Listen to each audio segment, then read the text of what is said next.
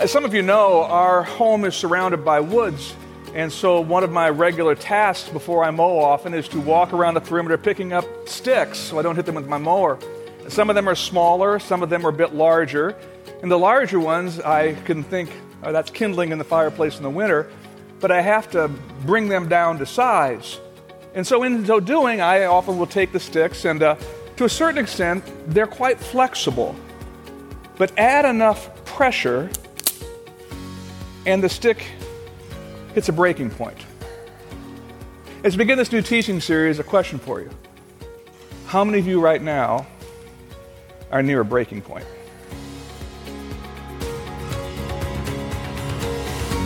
Welcome to the Word for Everyday Disciples with Dave DeSelm, a weekly podcast bringing biblical teaching to everyday people in ways we can understand and put into practice.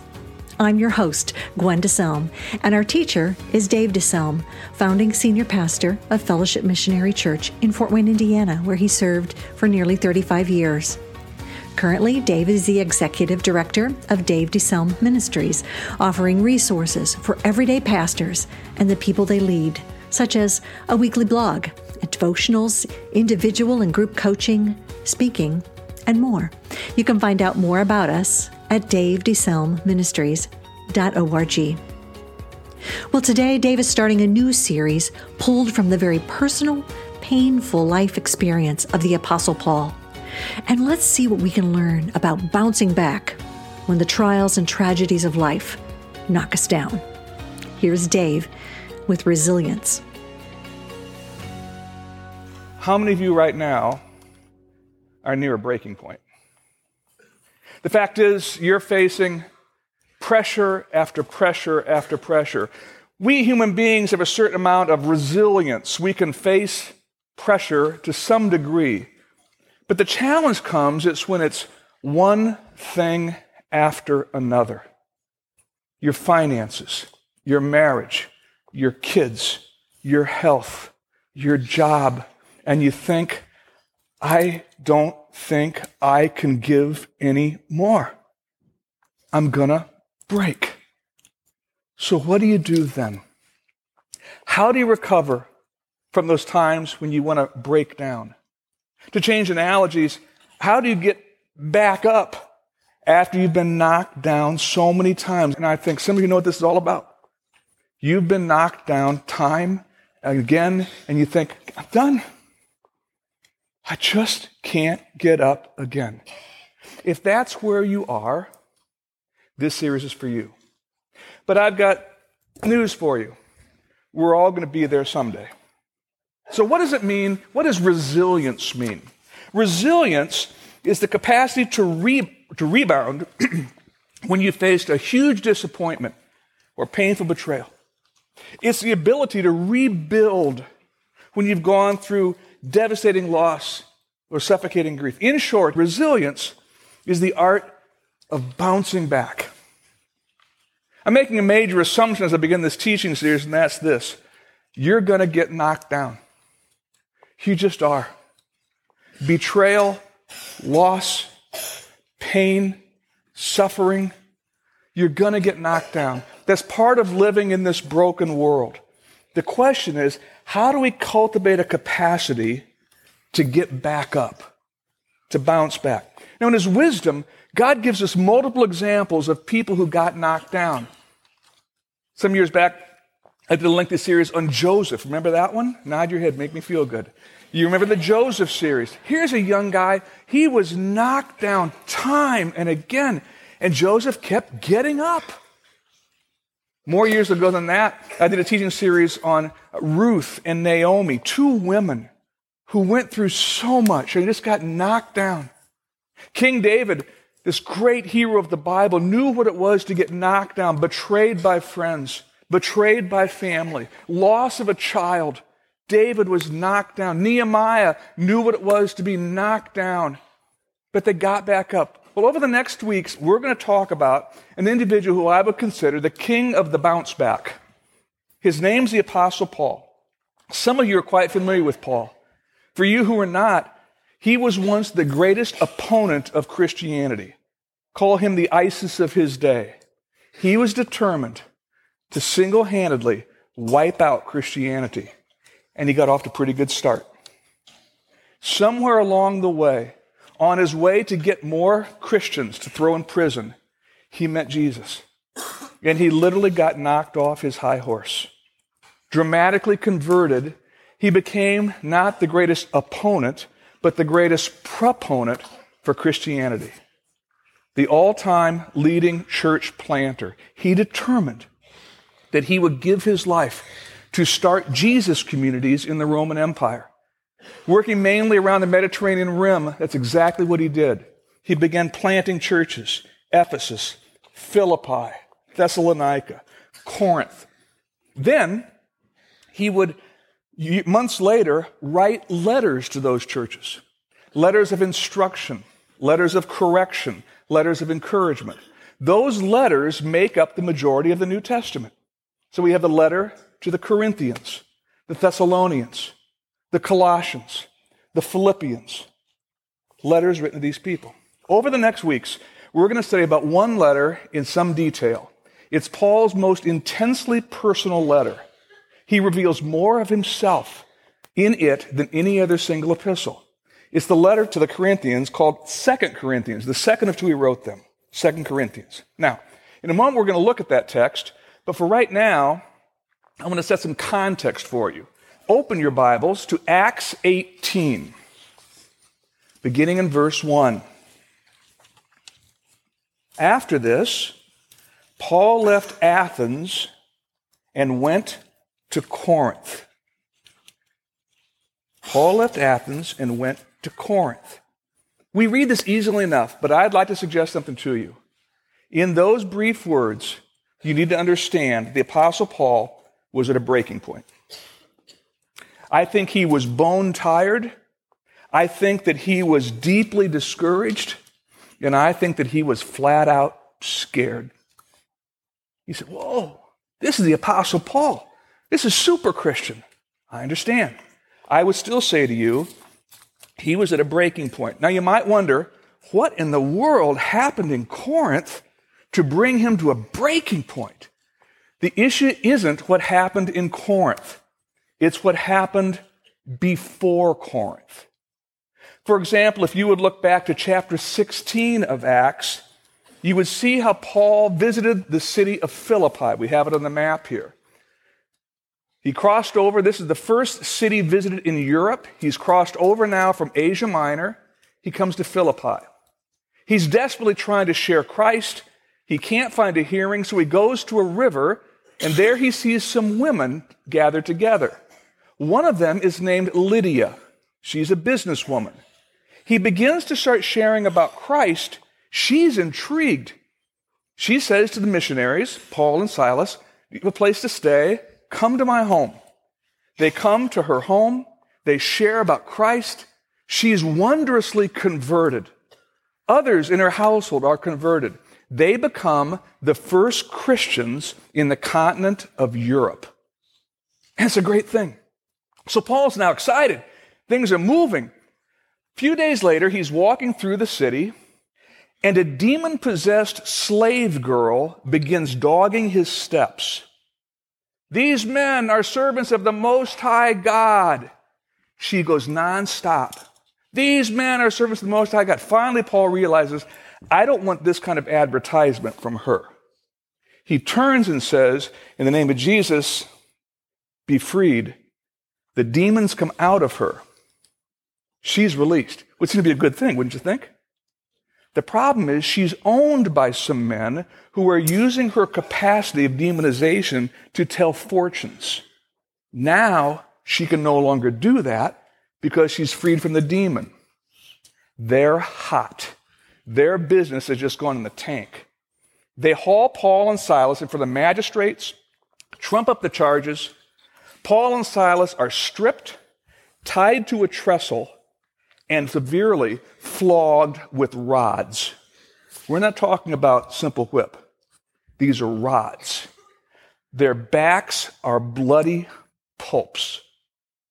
Without any medical attention, they're taken out, thrown into prison, put in stocks, and there they sit. Sometime later, if you read the account, all kinds of great things happen in Acts 16. Later on, it's discovered that they're Roman citizens. Roman citizens can't be beaten. The city officials hurriedly release them, get out of town, and they begin to start moving on to the southwest. But I want to ask you a question How long does it take to recover from a flogging? How long does it take to recover emotionally from a flogging? Staggering to the southwest, they come to the city of Thessalonica. They now think we're going to try it again. Paul's typical strategy was to go to the synagogue.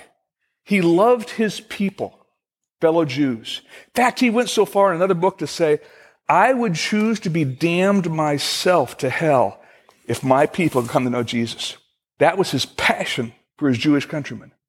In Thessalonica, the people basically say, No way. He tries to reason with them about the scriptures. The good news is a few did in fact believe. Others went to the marketplace, recruited some ne'er do wells, and started a riot. Paul and Silas are once more being hunted. Fortunately, the few believers hide them, but once more they have to get out of town. Backs are still raw. They've failed again to their way of thinking. They now slip away. Not exactly what you call a great ministry, wouldn't you say? They move on. Now they come to the city of Berea. Now, in Berea, it's really interesting. There are some who determine, you know what?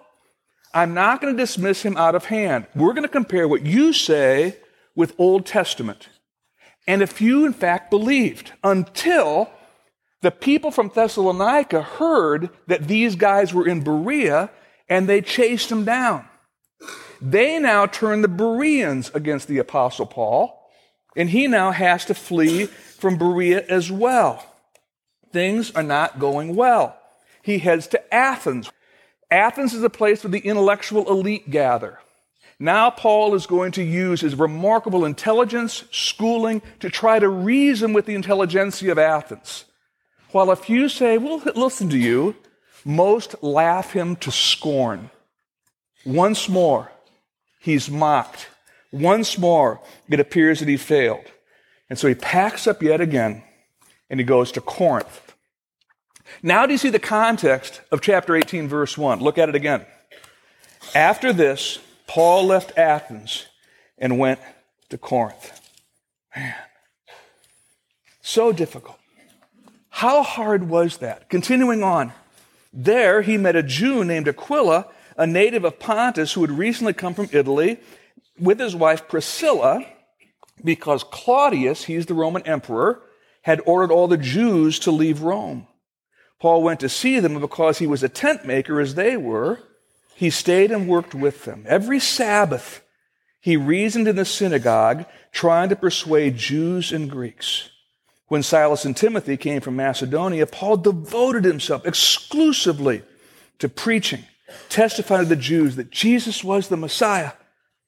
But when they opposed Paul and became abusive, he shook out his clothes in protest and said to them, Your blood be on your own heads. I'm innocent of it. From now on, I go to the Gentiles. Think about his emotional state here. These are people he loves, and he realizes they're doomed. They're doomed to a Christless eternity. His heart is broken.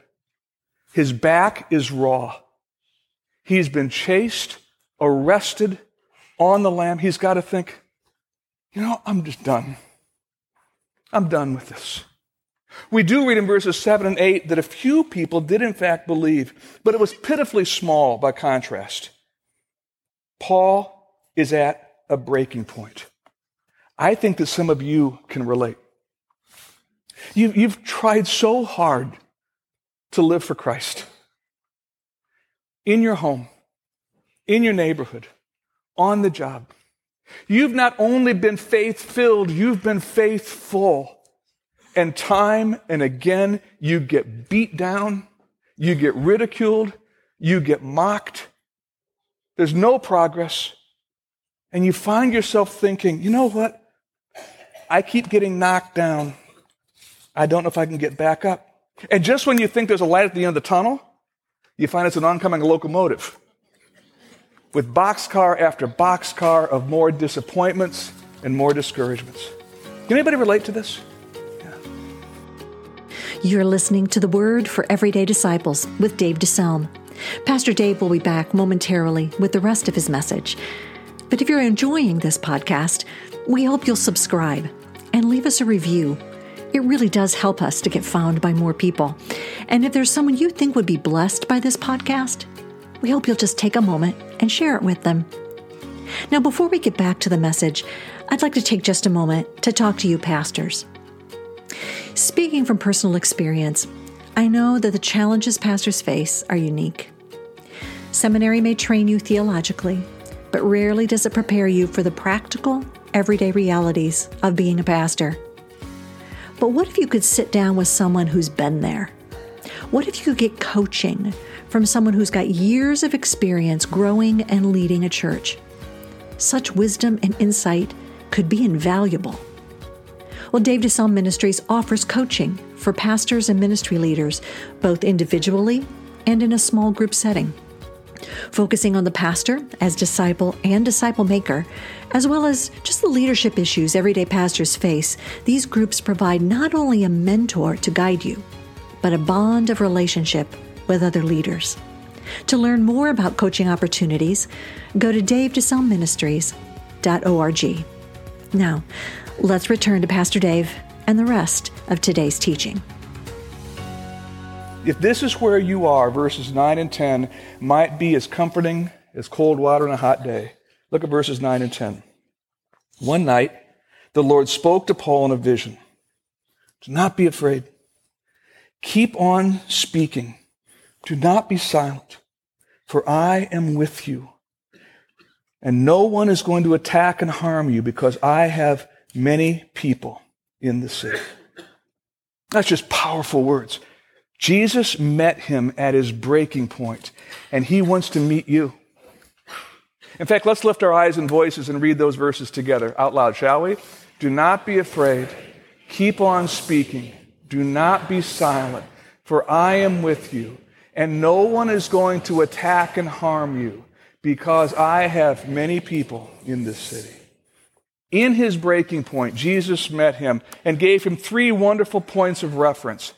Here's the first Jesus said to him, Do not be afraid. Do not be afraid. And this is so important when it comes to living a life of resilience that you right size fear. Sometime back, uh, I watched a documentary, a multiple week documentary, maybe you saw it too, from PBS called The Roosevelts. Any of you see the Roosevelts on PBS? And it featured Theodore Roosevelt, this bigger than life character, and Eleanor Roosevelt, arguably the most remarkable first lady ever, and then Franklin Roosevelt. Now, I was intrigued by Franklin Roosevelt because this man was president during the Great Depression.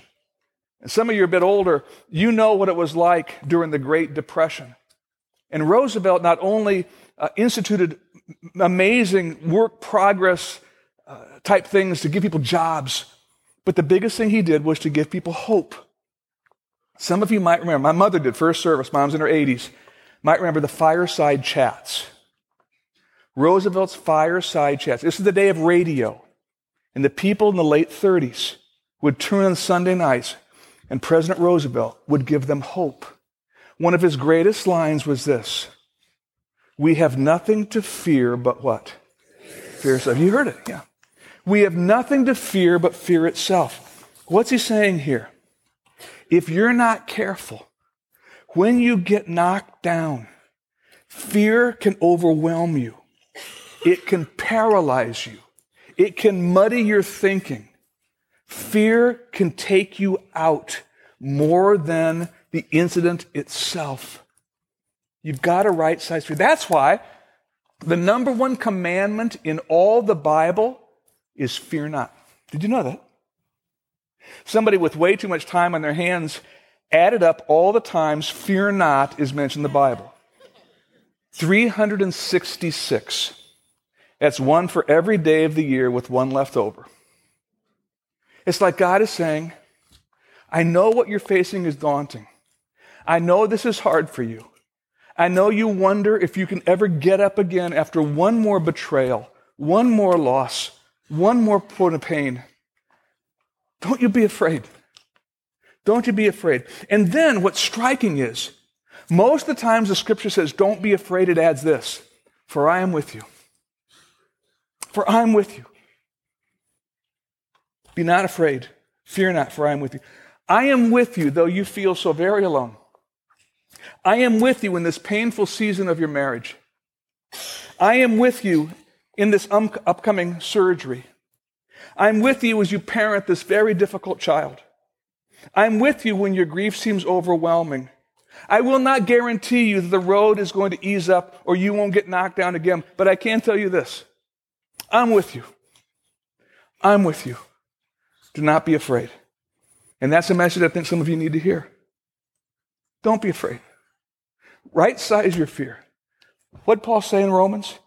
If God be for me, who can be against me? One plus God is a majority. not going to give in to fear. I'm just not. Verse 9 contains a second challenge. Do not be afraid. The Lord said, Keep on speaking, do not be silent. Here's how I summarized it you stay on task. Don't be afraid and stay on task. Don't you give in. Don't you give up. Don't you give out. One of the greatest temptations when we get knocked down time and again is to stay down and say, you know, I'm, I'm just done. You can have this walk of faith, this life with God, this living for the kingdom. You know what? I'm done. One too many heartaches, one too many disappointments, one too many betrayals. I'm done. Over the previous months, Paul had tried time and time again to make a difference with his life with little results. Those who not only ignored him, many of them turned on him. And Paul could easily have said, I'm out. Let somebody else be the punching bag. I've given it my best. Now, I think there are some of you who are here today who are down.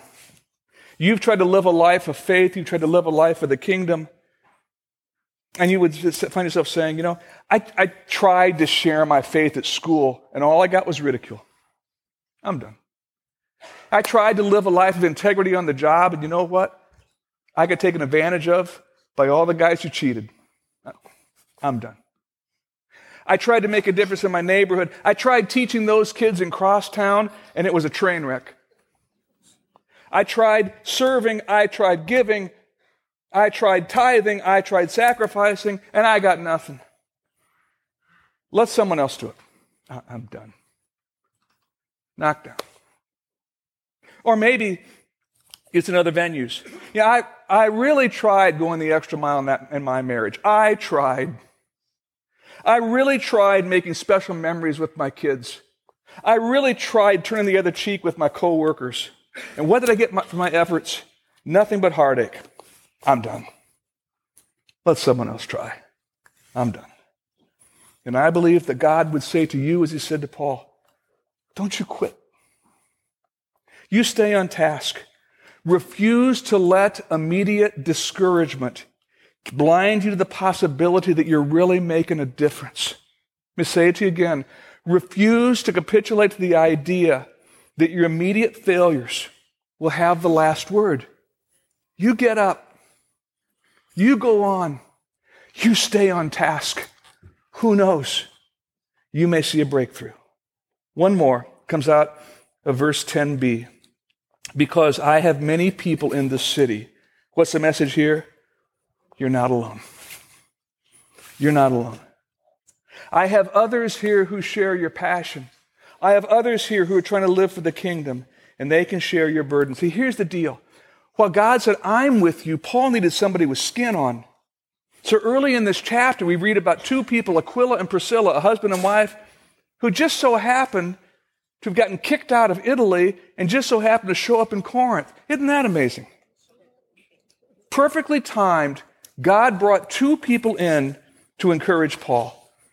And I think for some of you, one of the reasons why you're staying down is because you don't have anybody who's going to help you up. Now, take it from one who's a natural introvert. It's hard for me to open up to people. More times than not, when I get knocked down in my life, in my ministry, the last thing I want is some pesky friend calling me on the phone, inviting me to coffee, taking me to lunch. I just want, leave me alone. I don't want to go. I don't want to be there. No. And yet, time and again, I find that was the thing I needed. You do too. The enemy is going to do a tap dance on your soul if you stay in isolation. And God's going to bring people into your life who are going to say, Come on, get up, reach out, don't quit. But you're going to need to open up to them. I fortunately have a few people in my life who pursue me like that, and I thank God for them. Don't be afraid. Stay on task. You're not alone. Don't be afraid. Stay on task. You're not alone. Say it with me. Don't be afraid. Stay on task. You're not alone. Did it work?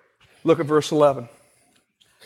So Paul stayed in Corinth for a year and a half, teaching them the word of God.